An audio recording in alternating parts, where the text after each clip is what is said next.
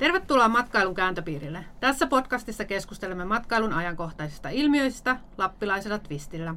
Podcastin sinulle tarjoavat Matkailualan tutkimus- ja koulutusinstituutti, Lapin liitto ja House of Lapland. Keskustelua johdattelevat Minni Haanpää ja Christian Sievers.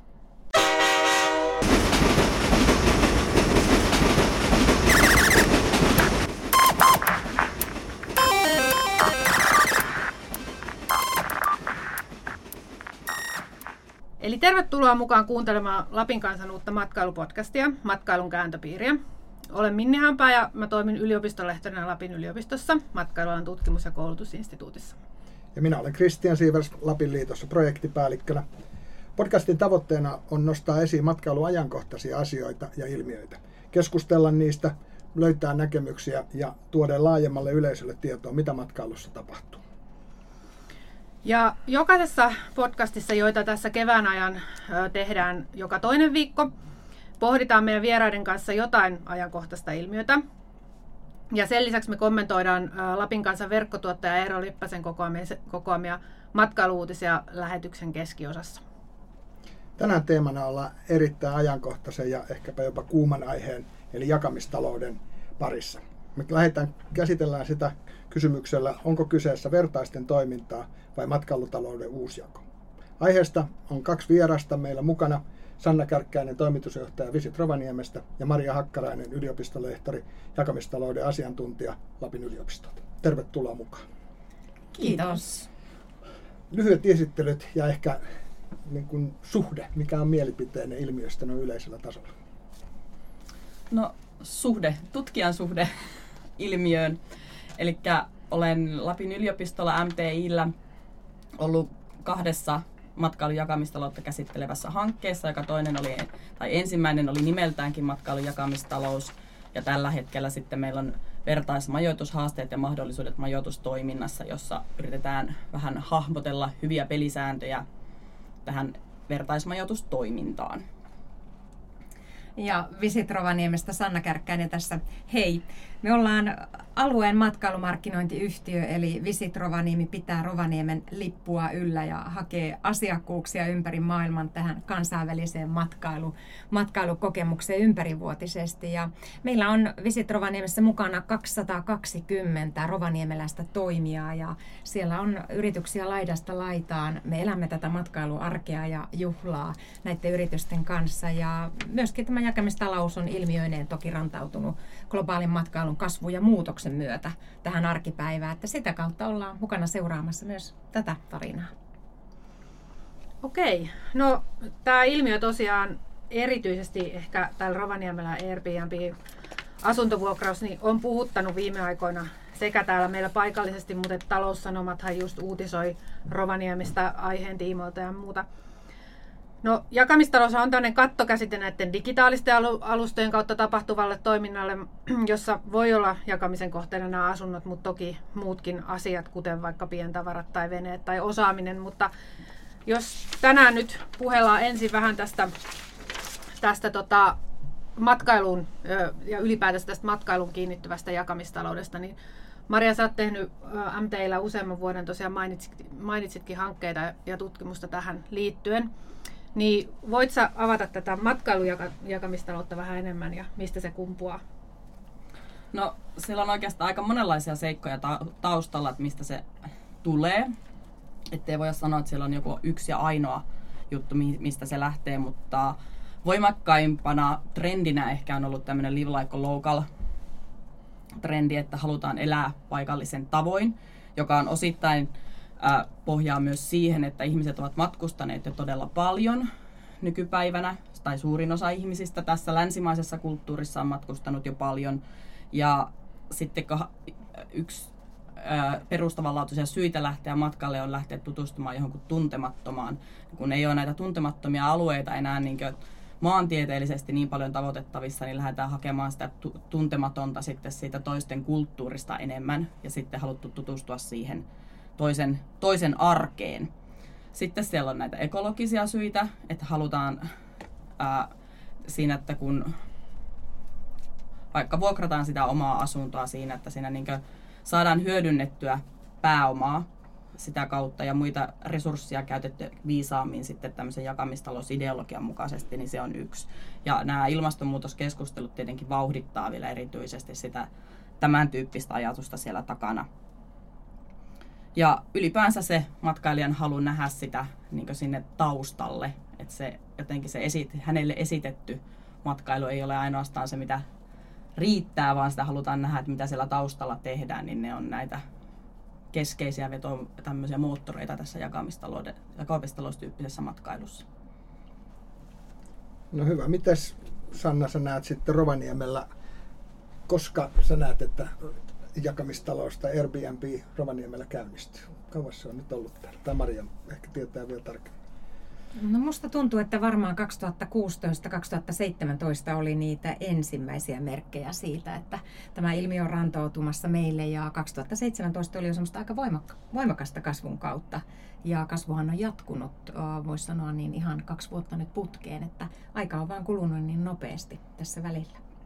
Tosiaan se kasvu on ollut varsin nopea, että 2016 keväällä ei ollut vähän 150 noin kohdetta Airbnbissä jaossa täällä Rovaniemellä. Ja siihen, että kun nyt ollaan siellä 900 kohteessa, niin kyllä ne kohteet on siinä parissa vuodessa humahtanut aika roimasti eteenpäin. Kyllä, siinä on tosiaan seilataan ehkä semmoisen 600 ja 900, ellei tuhannen yksikön väliä per, per niin kuin majoitusvuorokausi. Ja, näyttää siltä, että yksikössä puhutaan silloin niin kuin yhdestä talosta tai yhdestä vuodepaikasta, että se määräkin vähän on vaihteleva. Eihän me sitä tarkkaa lukua tietenkään tiedetä, mutta, mutta tämä on suuruusluokka kuitenkin. Ja nopea kasvu tuo aina, aina niin kuin paljon keskustelua ja niin kuin sanottiin kuuma aihe, mutta mennään positiivisen kautta, että no mitäs hyötyjä Rovaniemen matkailulle kasvaneesta Airbnbistä on ollut tai jotain etuja? No jos lähdetään purkamaan siitä, että juuri silloin voimakkaamman kasvun aikaan 2017, niin kyllähän me nähtiin, että kysyntä kasvoi kovasti tuonne ohjelmapalvelu niin tuotteiden puolelle, eli safareita alkoi mennä sitten hieman enemmän kaupaksi ja samalla tavalla näkyy sitten tietynlaista kasvua myöskin ihan kuljetuspalveluissa ja kaupassa ja ravintoloissa että se varmaan vaihteli vähän niin tavallaan toimialoittain, mihin se kysyntä eniten kohdistui, mutta kyllä tuossa joulukauden aikaa, joka on sitä Rovaniemen kerramaa tässä matkailukaudessa, niin, niin siinä huomattiin, että suosituimmat retket olivat kovin kysyttyjä ja ennalta varattuja, että, että jostakin tuli sellaista uutta, uutta asiakkuutta, joka ei sitten näkynyt näissä aikaisemmissa ennusteissa lainkaan. Mitäs, onko Marialla jotain positiivisia tai etuja, mitä sä näkisit, että on, on tota, onko se tutkimus tullut vastaan, erityisesti Rovaniemellä tai muualla Lapissa? Joo, no tietenkin se on niin ylipäänsä majoituskapasiteetin lisääjänä, että sehän on se kiistattomin niin ja näkyvä siinä, että Sanna otti esille nyt, että se näkyy tosiaan siellä niin hyvin paljon muuallakin kuin siinä majoituskapasiteetin lisääjänä. Että sehän on niin se, ja sitten se, että sillä ollaan saatu myös näitä haja-asutusalueita tai vähän syrjäisempiä alueita sitten mukaan tähän matkailuun kentälle toimijoiksi, että se on tuonut semmoisen helpon kanavan, jolla tuolta kyliltä tai muualta voidaan sitten tuoda se oma kohde ja kenties sen kohteen ympäriltä sitten myös muuta toimintaa sitten näkyväksi matkailijalle. No, koska hän ei saada pelkkiä hyötyjä, niin mitkä nyt on sitten ne haitat ja vaarat ja huonot puolet, miten, miten Visit Rovaniemelle, niin kuin, minkä kanssa te, te, te kamppailette sitten tai No tässä tietysti varmaan eniten on keskusteluttanut lähinnä se, lähinnä se pelisääntö ja pelisääntöjen puute tällä hetkellä. Eli onhan totta, että majoitusyritykset, jotka niin kovan sääntelyn piirissä ovat ja kustannuksia kertyy kaikesta siitä lainsäädännöstä, joka taas on sitten turvallisuuteen olennaisesti liittyvää tai asiakkaan viihtymiseen olennaisesti liittyviä lakisääteisiä asioita, niin ne rasittaa toki sitä, sitä tulonmuodostusta ö, omalla tavallaan, jos siinä rinnalla on liikemuoto, jossa sitten periaatteessa ilman näitä samoja rasitteita pystyy tekemään sitä bisnestä. Että ymmärrän sen hyvin, että tästä kannetaan huolta majoitusliikkeiden näkökulmasta ja, ja onhan siihen ottanut moni järjestö kantaa, kantaa että, että mikä tässä on niin kuin se linja ja, ja todella niin kuin, äh, linjakkaita ratkaisuja, pelisääntöjä tässä tarvittaisiin, että, että tämä on päässyt niin kuin kasvamaan tavallaan tilanteessa, jossa sitten meillä ei ole ollut, ollut niin kuin keskenämme tietoa viranomaisten taholta, että kuinka tässä menetellään.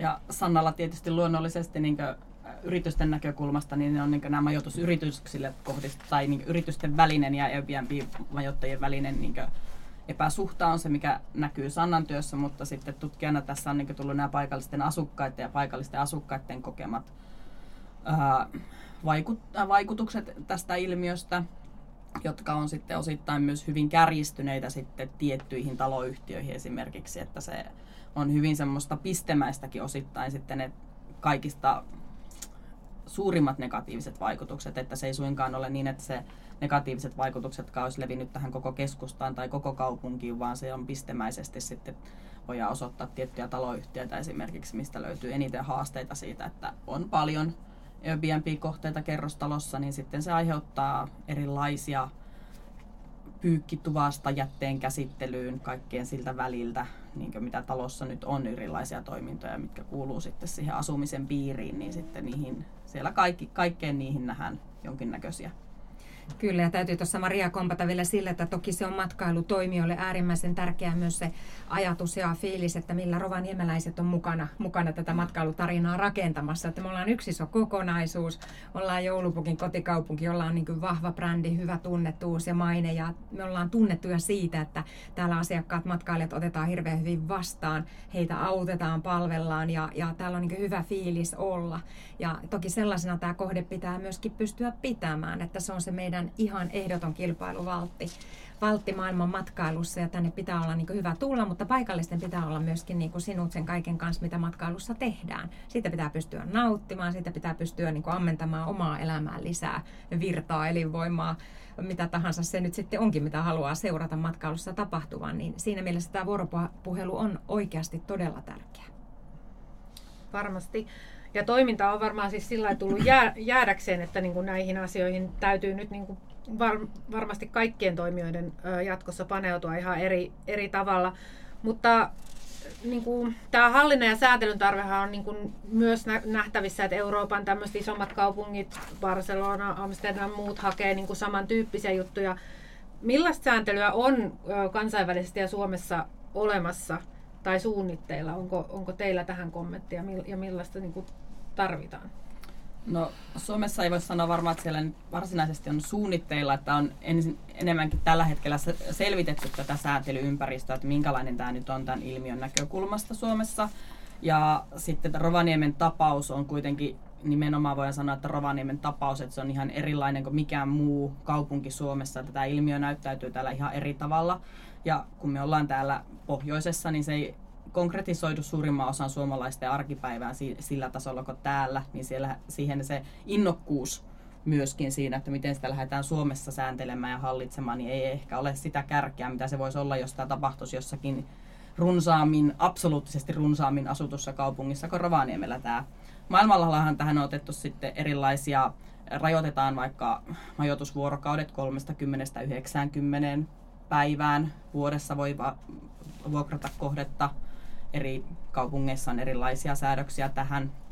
Sitten on, haetaan valtiolta lupa siihen, että sulla pitää olla lisenssi siihen, että sä saat sitä sun omaa kohdetta vuokrata siinä. Että siinä käydään sitten sitä sääntelyä, että kuinka monta kohdetta sä voit sitten vuokrata, niin sillä, niillä lisensseillä rajataan sitä tämän tyyppistä sääntelyä sitten, että miten näitä noudatetaan, niin osassa se valvominen on ehkä vähän lepsumpaa kuin toisessa ja sitten tois, jossakin paikoissa on aika kovia uhkasakkojakin siitä, että jos jäät kiinni sitten, että et ole noudattanut sitä määrättyä sääntelyä, mitä siellä on. Okay. Sanotko vielä jotain, mitkä ne on, mikä tekee Rovaniemestä ainutlaatuisen, että mikä, miten, mi, mi, mi, miksi? No ehdottomasti se on tämä suhdeluku, että kuinka paljon täällä on näitä kohteita per asukas että on kuitenkin elävästä kaupungista kyse ja meidän kohteita on se 14, vähän ylikin 14 per tuhatta asukasta. Ja kun se sama luku on enemmän kuin Barcelonassa esimerkiksi tällä hetkellä ja Helsingissä se vastaava suhdeluku on noin neljä kohdetta per tuhatta asukasta, niin kyllä siinä on se ilmiön mittaluokka se ja se, miten se näkyy sitten paikallisessa elämässä, niin on ihan toisenlainen. No entä sitten, jos tavallaan nämä sääntelytoimet on aika hitaita ja, ja niitäkin on aika erilaisia, niin Onko teillä ideoita tai ajatuksia siitä, että mitä me voitaisiin täällä paikallisesti ö, kehittää? Voitaisiko me kehittää paikallisesti nyt jotain nopeampia keinoja niin kuin hallinnoida tätä niin, että, että kuten sanoitte, että asukkaat pysyvät tyytyväisenä, matkailijat pysyvät tyytyväisenä ja homma toimii? No tuota, tämähän on voisi sanoa viranomaistehtävä kuitenkin, että valvominen kuuluu ehdottomasti niin viranomaisille. Yrittäjät ei voi valvoa toinen toistaan, eikä Visit Rovaniemi voi valvoa tällaista ilmiötä, että se on niin kuin ihan selvä. Mutta, mutta tuota, yhteiset pelisäännöt ja ylipäänsä tämä eri lakien niin kuin kartottaminen, että mitkä tässä nyt niin kuin, täytyy tavallaan, mikä se tarkastelutapa nyt sitten on, joka on riittävän relevantti näin laajakantoiseen ilmiöön ja näin moniulotteiseen ilmiöön. Että se on paikallisen viranomaisen, viranomaistason niin kuin ylipäänsä tehtäviä. Tietysti viime kädessä eduskunta säätää ne lait, että mennään niin, kuin niin ylös, ylös sitten tarvittaessa. Mutta tämä on asia, joka oikeastaan pitää niin kuin aika nopeasti varmaan lähteä nyt niin kuin viemään eteenpäin ja linjaamaan. Että tässä on tullut tämä matkailun voimakas kasvu ja tämä ilmiö on rantautunut maailmalta varmaan aika monia muitakin vastaavan tyyppisiä digitaalisia uusia ää, niin kuin liiketoimintamalleja tulee. Ja, ja näihin täytyisi niin kuin tietysti olla jonkinlaista ennakoivuutta mutta ehkä enemmän. Et sen osalta niin jotenkin, jotenkin haastan sellaista vähän isompaa yhteistyötä ja, ja sitten kuitenkin sitä, sitä linjakkuutta, jotta tiedetään, että mitä tehdään. Koska täällä on taustalla myös yrittäjiä, jotka on paljon investoinut ja investoinnit on pitkän takaisinmaksuajan takana ja, ja siellä on oikeasti niin kysymys taloudesta ja, ja tuloksesta ja liiketoiminnasta, niin semmoiset äkkiväärät päätökset ja äkkijyrkät niin kuin etenemiset, niin ne on aina haasteellisia. Että sellaisiahan ei pitäisi ehkä tässäkään tapauksessa tulla, vaan löytää semmoinen sovitteleva hyvä ratkaisu siihen, että, että on selkeät pelisäännöt, tiedetään miten kuuluu toimia, mikä on sallittua, mikä kenties rajoitetaan ja sitten mennään eteenpäin. Marjalla vielä jotain täydennettävää. Täydennettävää, joo. No tosiaan, ne, siis, että joo, sääntelyä kaivataan ihan niin sieltä lakipuolelta asti ja niitähän haetaan niitä linjauksia sitten nyt, että Robertin kattu Helsingissä on tämä esimerkki, mistä otetaan, mutta se myös tiedetään, että sieltäkään ei ihan äkkiä ole nämä oikeudenpäätökset tulossa, että minkälaisia linjauksia sitten lähdetään niiden myötä vetämään, että se tarvii jonkunlaista sitten, niin kuin, ja me luulen, että me joudutaan täällä paikallisesti Rovaniemellä kuitenkin ottaa siihen jollakin lailla kantaa, että onko se sitten, mutta niin kuin Sanna jo tuossa sanoi, että vaikuttavia lakejakin on jo aika monta, että kenen viranomaisen valvonnan piiriin se kuuluu, että se ei ole yksiselitteisesti vaikka rakennusvalvonnan piirissä, vaan siihen tarvitaan niin viranomaisten tämmöistä laajempaa yhteistyötä. Ja sen takia siihen ehkä tarvitaan niin tämmöinen jonkunlainen ohjenuora, jossa meidän pitäisi neuvotella vaikka Visit Rovaniemen ja MTI meidän jakamistaloustutkijoiden ja Rovaniemen kaupungin matkailun ja sekä rakennusvalvonnan ja erilaisten tämän tyyppisten instanssien kesken siitä, että mitä se voisi olla ne kaupungin hyvät käytänteet, mitä kaupunki suosittaa. Että niillä, niitähän ei voida velvoittaa ihmisiä toteuttamaan sitä, mutta että olisi ainakin jonkinlaiset mm. suositukset siitä, että mitä lähdetään ja oh, pystyttäisiin ohjeistamaan esimerkiksi taloyhtiöitä sitten, että miten he voisivat vaikka omalla järjestyssäännöllä sitten miettiä, että voiko sillä jotenkin ohjata. Mutta siihenkin tarvitaan sitten että tätä laaja-alaista keskustelua, joka pitää nyt saada käyntiin tässä vielä, että onneksi meillä on tämä hanke käynnissä jo, missä tätä keskustelua lähdet niin jo ylläpitää, niin vie, viemään eteenpäin, että sitä pitää jatkaa ja meidän pitää sitä myös levittää ja sitten tässä paikallisella tasolla tosiaan toimia hyvin tiukassa yhteistyössä kaikkien tahojen kanssa, niin tuota, jos me saataisiin täältä semmoinen Rovaniemen malli, jota voidaan sitten yrittää miettiä, että miten se saataisiin sitten muuallekin. Ja varmaan näiden ratkaisuiden kestävyys sitten muutenkin on semmoinen iso, iso kysymys, että kaikki mitä linjauksia tehdään, niin kyllä nyt täytyy se kaikki viisaus varmasti löytää, että ei Rovaniemellekään ole etu, että tällainen niin kuin asuntomarkkina romahtaa. Että jos mietitään, että täällä on vaikka se 900 kohdetta ja siellä on osa rovaniemeläisten omia omistamia asuntoja ja niihin on kiinnitetty rahaa, niin, niin sitten tavallaan tällaiset nopeat linjaukset ja päätökset saattaisi heilauttaa sellaistakin markkinaa, joka sitten koitus maksettavaksi äh, tavalla tai toisella myöhemmin. Että nämä on niin kuin isoja kysymyksiä viime kädessä ja näitä pitää niin kuin aika monelta suunnalta tarkastella, että sitten tässä ei oikein ole sellaista mustaa ja valkoista linjaa. Niin, helppoja ratkaisuja on, on vaikeisia ongelmia harvoin, mutta tota, me jatketaan ainakin keskustelua tästäkin aiheesta, mutta tässä välissä me otetaan ajankohtaisosio ja kommentoidaan muita ajankohtaisia Lapin kansan uutisia ja, ja tuota, palataan jakamistalouteen kohtuun.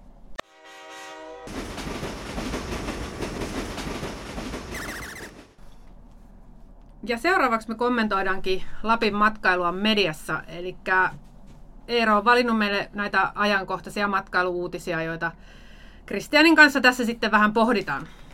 No Mitäs sulla on siellä? No ensimmäinen on tämmöinen, että paljonko somettua euroja Lapin matkailua. Täällä on tämmöinen kysymys, että Ää, ovatko pohjoisen yritykset ottaneet kopin milleniaalien houkuttelusta? Matkailututkimuksen lehtorilla Minni Hampä.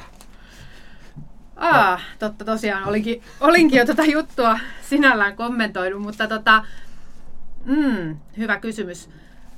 Kyllä musta tuntuu, että ö, Lapissa on otettu sitä aika hyvin koppi, että onhan tänne kutsuttu näitä erilaisia somevaikuttajia ja, ja tehty niin tämmöisiä vaikuttajakampanjoita esimerkiksi Instassa, Instagramissa.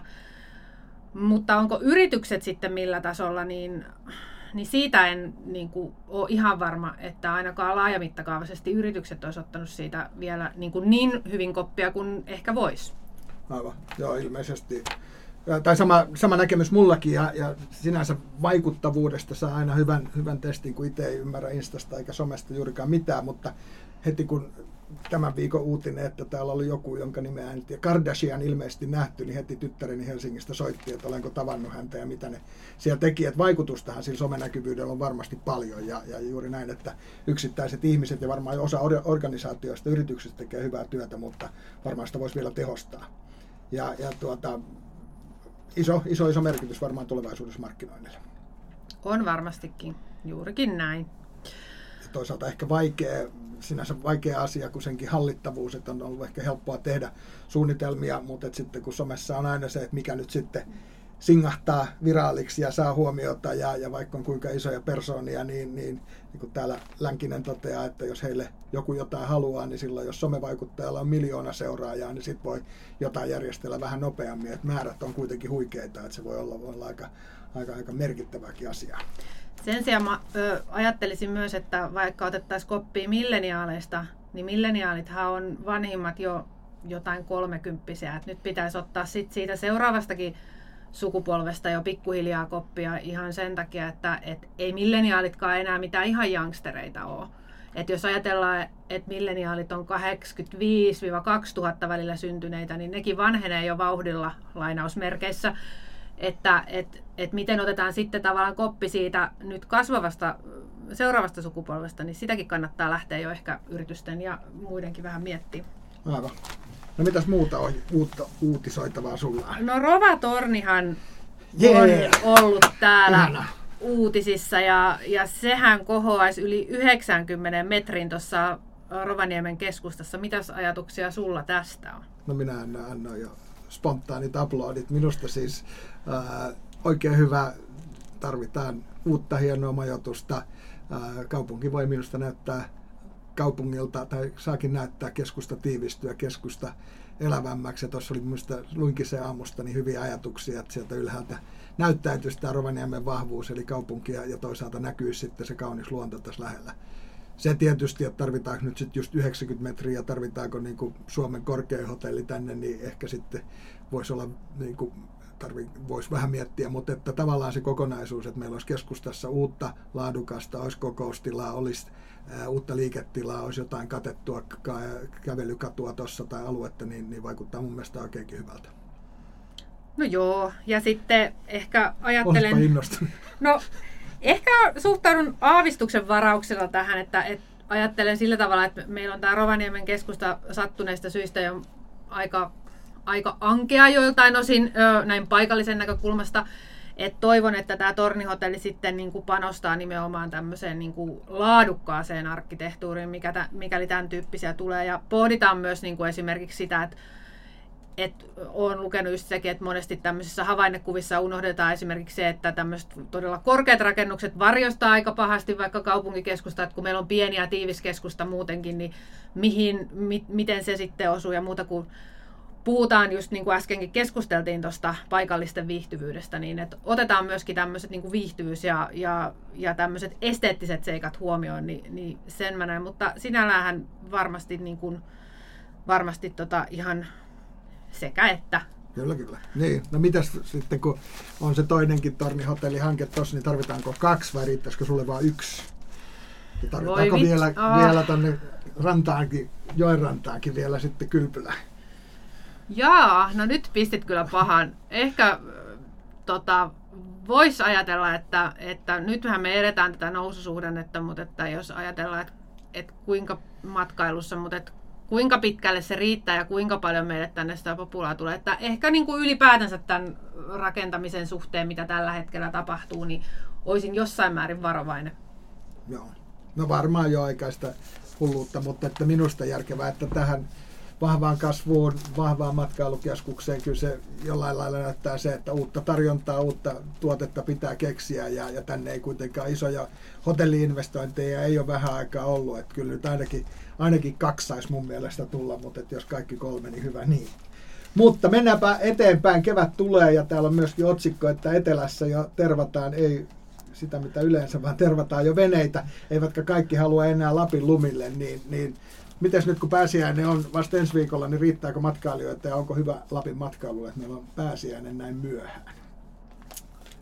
Jaa, mä just tulin Helsingistä ja siellähän oli jo ihan niin kuin kevät ja ihanat tulppaanit oli siellä hotellin ikkunalaudoilla kukkimassa. Et toki se varmaan sieltä, sieltä katsoen tota, tota niin, jo vähän toista kuin, että, että lähdetäänkö, lähdetäänkö lumille, mutta niin, en mä, en mä tiedä. Nythän oli vähän kriittistä tota, kommenttia siitäkin, että on jonkinlaista notkahdusta ollut, kun se pääsiäinen menee niin pitkälle, mutta luulisi luulis nyt, että niin kuin ne, jotka on tottunut pääsiäisenä täällä käymään, niin, niin kuin taisi olla mainintaa tuossakin, että kyllä ne sieltä tulee. Ja äsken puhuttiin tuosta milleniaaleista, niin ehkä näihin kotimaisiinkin milleniaaleihin kannattaisi nyt panostaa tässä markkinoinnissa.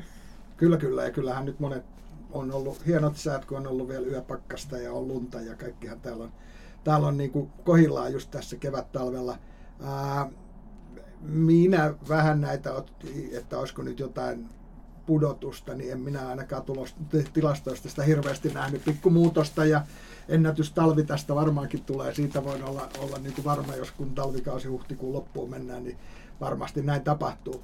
Mutta se on niin kuin tavallaan hassua sitten, kun pääsiäinen on edelleen sitten sitä, ää, joka lopettaa kansainväliset charterit, lopettaa ryhmät ja sinänsä niin kuin me, mielenkiintoista, että puhutaan bisneksestä ja sitten se on niin kuin uskonnollisen pyhän sijainnista riippuvaa, että onko meillä kolme viikkoa tai neljä viikkoa pidempi talvikausi, että se ei riippu säästä eikä yrityksistä, vaan se on niin kuin historia, uskonnollisesta historiasta, mutta se on toisaalta kulttuurista vahvuutta, että me ei bisneksen ehdoilla kaikkia päätetä. Mutta että hienoa on, että, että täällä moni kohde sanoo, että lunta on ja, ja levillä lasketellaan toukokuun viidenteen päivään ja pidemmällekin ehkä olisi, jos, jos väkeä olisi, mutta hyvä, että on vahva talvikausi. Näinpä. Mutta tästä taisi olla meidän tämänkertainen mediaseuranta ja seuraavalla kerralla sitten taas uudet uutiset.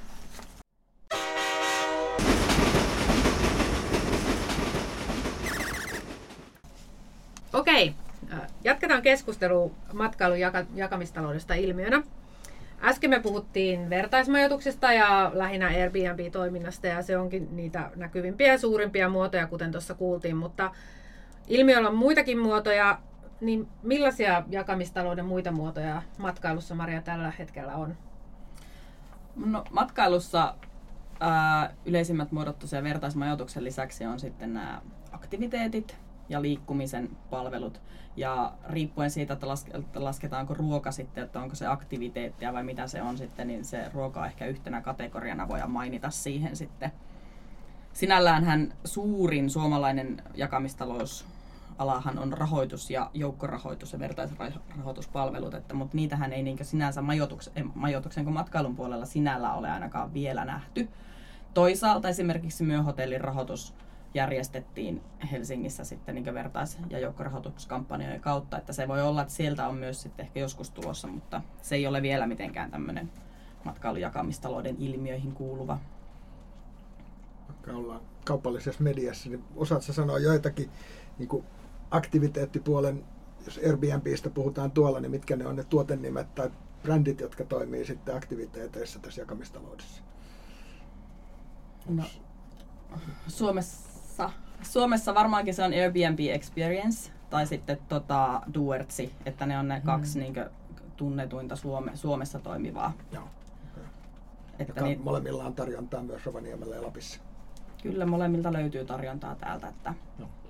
No entäs sitten noi mainitsit liikkumisen palvelut, niin, niin esimerkiksi Uberihan Suomessa on otettu aika tiukka linja, että, että onko Suomessa niin kuin tähän liittyen olemassa No liikkumisen palveluihin ehkä ei ole tämmöistä niinkään alustatoimia semmoista, että ne on enemmän sitten tämmöisiä kyyti.fi, että siellä on niinkö tämmöistä kyydinjako, tai niinkö, se, no niin, kyydinjako juttuja on sitten, tai sitten, että niin suuremmissa kaupungeissa on sitten, että pystytään käyttämään tämmöisiä vähän maaspalvelutyyppisiä sitten, että jaetaan niitä matkoja ja kyytejä enemmän, mutta niin Rovaniemen alueella ei kyllä, kylläkään ole vielä sitten, että ne on vasta suunnitteluasteella sitten täällä Rovaniemellä ne liikkumiseen liittyvät palvelut.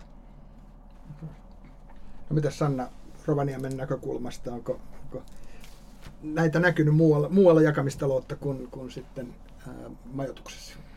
No kyllä se varmaan tuon Duersin kautta on tullut tuolta ohjelmapalvelupuolelle niin, niin jotain, jotain tarjontaa, mutta vielä toistaiseksi aika pieni muotoista on ohjelmapalvelupuoli puolia ainakin kun verrataan tuonne majoituspuoleen, niin, niin tuota vielä ihan, ihan toisista luvuista puhutaan, mutta selvästikin se sieltä on, on tulossa ja varmaan sitten tuo, tuo kuljetus ja ruokaan liittyvät palvelut, niin ne sitten jotenkin siinä rinnalla myöskin, myöskin hitaasti kehittyy, että tämä on, tuntuu, että ne maailman tuulahdukset tulee tänne pikkuviiveellä, mutta sitten jos alusta on suotuisa, niin saattaa saada, saada niin kuin nopeitakin nousuja, mutta ei näissä nyt vielä ole näköpiirissä meillä sellaista ennakointia kyllä.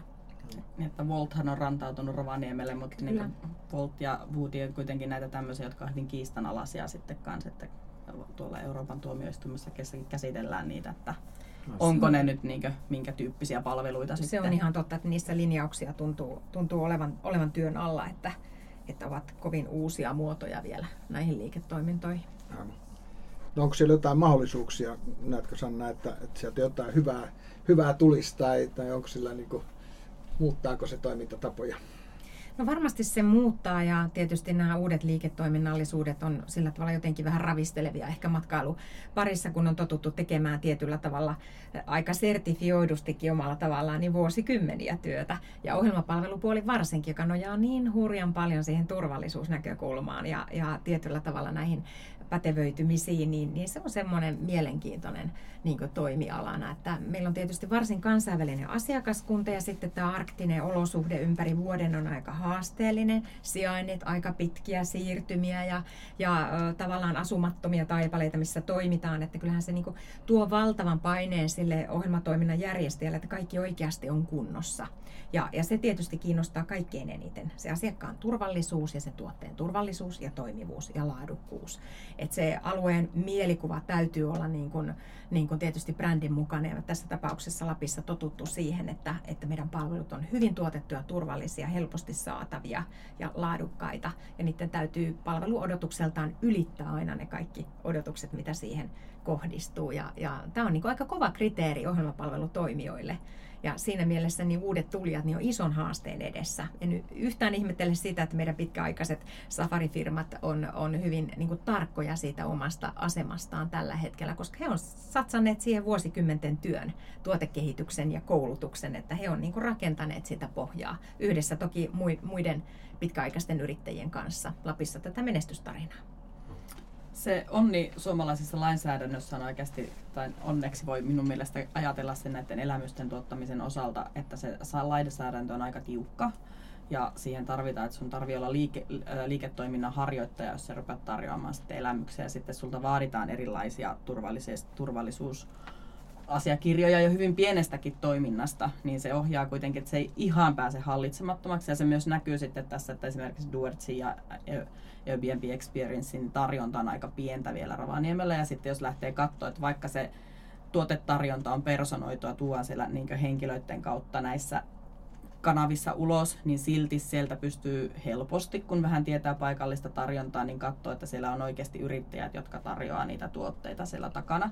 Että se suomalaiset ei ihan helposti lähde myöskään tarjoamaan näitä, koska ne tietää, että tämä on aika niin kuin, tiukkaa ja säänneltyäkin tämä, eikä ne halua tarjota sitä sitten myöskään omalla vastuulla niin sanotusti sitten kovin helposti. Aika jännä, että näissä on niin kuin näin iso ero, jos ajattelee tuota Airbnb majoitusta, mistä keskusteltiin äsken, ja sitten tätä el- elämyspuolta. Mm-hmm. Että, että heti kun siellä on tuommoista selkeää lakia, niin että se vaikuttaisi näin suoraan siihen. Se kyllä ihan selkeästi vaikuttaa siihen tarjontaan, että siellä on sekä Duertsilla että Airbnb Expertsillä on niin noin parikymmentä tuotetta kummallakin listattuna Rovaniemelle. Ja sitten kummankin puolella on silleen, että siellä on semmoinen ehkä kolme kummallakin puolella, jossa tehdään oikeasti niin yksityishenkilönä sitä juttua, mutta muut on sitten niin silleen, että kyllä niistä pystyy päättelemään, että siellä on toiminimi taustalla tai yritystoiminta taustalla. Joo, on se aika pienimuotoista, kun vertaa siihen, että kuitenkin esimerkiksi Visit Rovaniemen kautta, jos katsotaan noita ohjelmapalveluyrityksiä, joita taitaa olla 87 noista 220, niin, niin siellä on jokaisella valtava määrä tuotteita, että kyllä me niin kausittain puhutaan, että me käsitellään niin satoja jollein tuhatta tuotetta. Ja, ja tuota, ne on kaikki siis, siis kuitenkin niin yritysten tekemiä ja, ja niissä on oikeasti niin kuin aika paljon satsausta takana voisi sanoa, että ne on aika kustannusintensiivisiä nuo ohjelmapalvelutuotteet. Niissä on toki niin kuin henkilötyövoima, joka sitoo niin kuin paljon sitä kustannusta itseensä. Ja, ja sitten tietysti nämä kaikki lakisääteiset maksut, velvoitteet, mitä siinä tulee materiaalikustannusten lisäksi. Niin kyllä se niin kuin, tavallaan ei ihmetytä, että se ohjelmapalvelun kustannuskin on mitä se on Suomessa. Ja sitähän vähän sitten aina välillä tarkastellaan, että missä se kilpailukyky näissä, näissä menee. Että toisaalta taas meillä se tietty hintataso täytyykin olla. Se kertoo sen, että palvelu on laadukkaasti ja turvallisesti toteutettu ja asiakas uskaltaa sen silloin, silloin hyvin ostaa. No Maria, millaisia uusia avauksia näet tulevaisuudessa tulevan tässä jakamistaloudessa, jos ajatellaan, että kuitenkin tuo, tämäkin ilmiö varmaan kehittyy ennemminkin kuin on jotenkin jäämässä pois tai, tai muuta, että No kyllä me näen, että nämä elämykset tulee kehittyyn tässä. Että se on aika semmoinen, joka niin maailmalla vetää, että ne elämykset on siellä niin silleen, mutta että minkälaiseksi se suomalainen malli sitten sen ympärille, ympärille rakentuu, niin se nähdään tässä niin pikkuhiljaa. Ja se on, nähdään, että se kehitys on tosiaan ollut paljon maltillisempaa, niin siinä pystytään ehkä olemaan enemmän proaktiivisia ja reaktiivisia molempia tähän ilmiöön sitten, että pystytään vähän rauhassa miettimään, että miten se tapahtuu. Liikkumisen palvelut on semmoinen, että ne on tosiaan täällä keskittynyt Suomessa lähinnä suurkaupunkeihin, mutta että kyllä ne tulee tänne haja-asutusalueillekin. Että kyllä siihen lähdään erilaisia mm. ratkaisuja tullaan näkemään sitten, että mitä ne sitten kaikki on täällä. Että nämä meidän pitkät etäisyydet ja pakkaset ja muut sääolosuhteet, niin ne vaikuttaa myös tämmöisten yhteiskäyttöautojen ja kaikkien muiden käyttöön kyllä, mutta että ehdottomasti ne on semmoinen juttu, mitkä sieltä vielä tulee. Mitäs tuossa näet paljon tänään puhuttu tietysti, kun visit Rovaniemikin paikalla ja ollaan Rovaniemellä, niin Rovaniemen asioita, mutta näkyykö, että joku muualla Lapissa nousisi nopeammin tai tulisiko nämä elämykset sitten, sitten niin kuin kauempana Rovaniemeltä tai muualla päin Lapissa jotenkin, näet tai niin, onko siellä jotain erilaista kehityssuuntaa vai seuraileeko perässä? Kyllä se varmaan aika tasaisesti silleen, niin ympäri Lappia se kehitys menossa, että tämä, nämä elämykset ei ole mitenkään erityisesti lähtenyt lentoon vaikka tunturikohteissakaan, että siellä niinkö se on semmoista aika maltillista ollut se kasvu niidenkin suhteen. Ja sitten taas Airbnb on vaikka tai booking.com samalla lailla, niin ne toimii näiden majoituksen jakamisen alustoina sitten yhtä lailla kohteissa, mutta sitten siellä kuitenkin puhutaan, että siellä on näitä vapaa-ajan asuntoja aika paljon kanssa kuitenkin, niin siellä välitetään näiden alustojen kautta, että se ei kerro ihan samanlaista tilannetta ja se ei ole suinkaan vertailukelpoiset sitten ne luvut sitten, kun verrataan vaikka muihin isoihin kaupunkeihin Suomessa sitten, miten Rovaniemen luvut esimerkiksi suhteutuu. No, mehän lähdettiin liikkeelle kysymyksestä, että onko kyseessä vertaisten toimintaa vai matkailutalouden uusjako, joka nyt sitten helppona viimeisenä kysymyksenä Sannalle.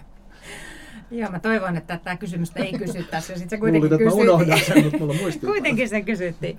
Jotenkin tuntuu, että kyllä tämä uusjako niin kuin kaikessa tässä bisneksessä, mikä vähänkään niin kuin digitaalisuuteen vivahtaa, niin on väistämätön. Ja niin se on myös matkailussa. Että ei tämä ole mikään toimiala, joka olisi jotenkin varjeltu sellaisilta muutoksilta. Että tässähän on rakennemurros suoraan niin kuin kysymyksessä ja on ollut jo pidemmän aikaa nyt se ehkä niin kuin ravistelee ja tuntuu. Ja niin kuin Maria tuossa hyvin kuvasi, että Rovaniemen kokoisessa kaupungissa yhteisössä se tuntuu ja näkyy. Ja, ja toisaalta tämä on yksi niistä ilmiöistä, joka maailmalta rantautuu ja meidänkin täytyy sen kanssa oppia elämään ja hallita ja vallita sitä parhaalla asiantuntemuksella, mitä meillä nyt käytettävissä eri tahojen toimesta on. Että me olemme mukana tässä maailman pyörässä ja, ja nyt vaan sitten rakennetaan omasta toimintaympäristöstä se paras mahdollinen, jotta siitä saadaan myös ne hyvät hyödyt, matkailutulo, työllisyys, se kaikki elinvoima-alueelle Lappiin. Pidetään tätä asuttuna, elävänä, toimivana ympäristönä, jossa on hyvä infra. Niin, niin siitä mun mielestä kuitenkin sitten on viime kädessä kysymys. Ihan samalla linjalla Sannan kanssa, että tämä, on, tämä uusjako tässä on niin joka tapauksessa käsillä Ja se on niin ehkä semmoinen enemmän annettu ilmiö mun mielestä jo, että se tulee tapahtumaan. Ja sitten se vertaistoiminta on sitä, mitä siihen tulee rinnalle. Että lappilainen matkailu on ollut jo tämmöistä pienyritysten ja mikroyrittäjien toimintaa, niin meillä tulee nämä vielä nämä mikro-mikrotoimijat sitten vielä tähän rinnalle, eikä ne tuu sieltä nekään häviämään, että lappilainen on tottunut, että se leipä on muru siinä maailmalla, niin tämä on yksi murunen lisää sitten niin erilaisiin kattauksiin. No mun mielestä, tai siis kiitos mielipiteestä, oikein hyvä, että oli kuulla keskustelua tästä ja kiitos myös kuuntelijoille. Tämä oli ensimmäinen matkailun kääntöpiiri ja seuraava ilmestyy sitten huhtikuussa. Ja mitäs Minni meillä on silloin aiheena? No silloin meillä on aiheena ei enempää tai vähempää kuin matkailu ja ilmastonmuutos. Ja siitä keskustellaan sitten taas uusien asiantuntijoiden kanssa. Kiitos tosiaan munkin puolesta. Ja tota, pysykää kuulolla. Kiitos. Kiitos. Kiitos.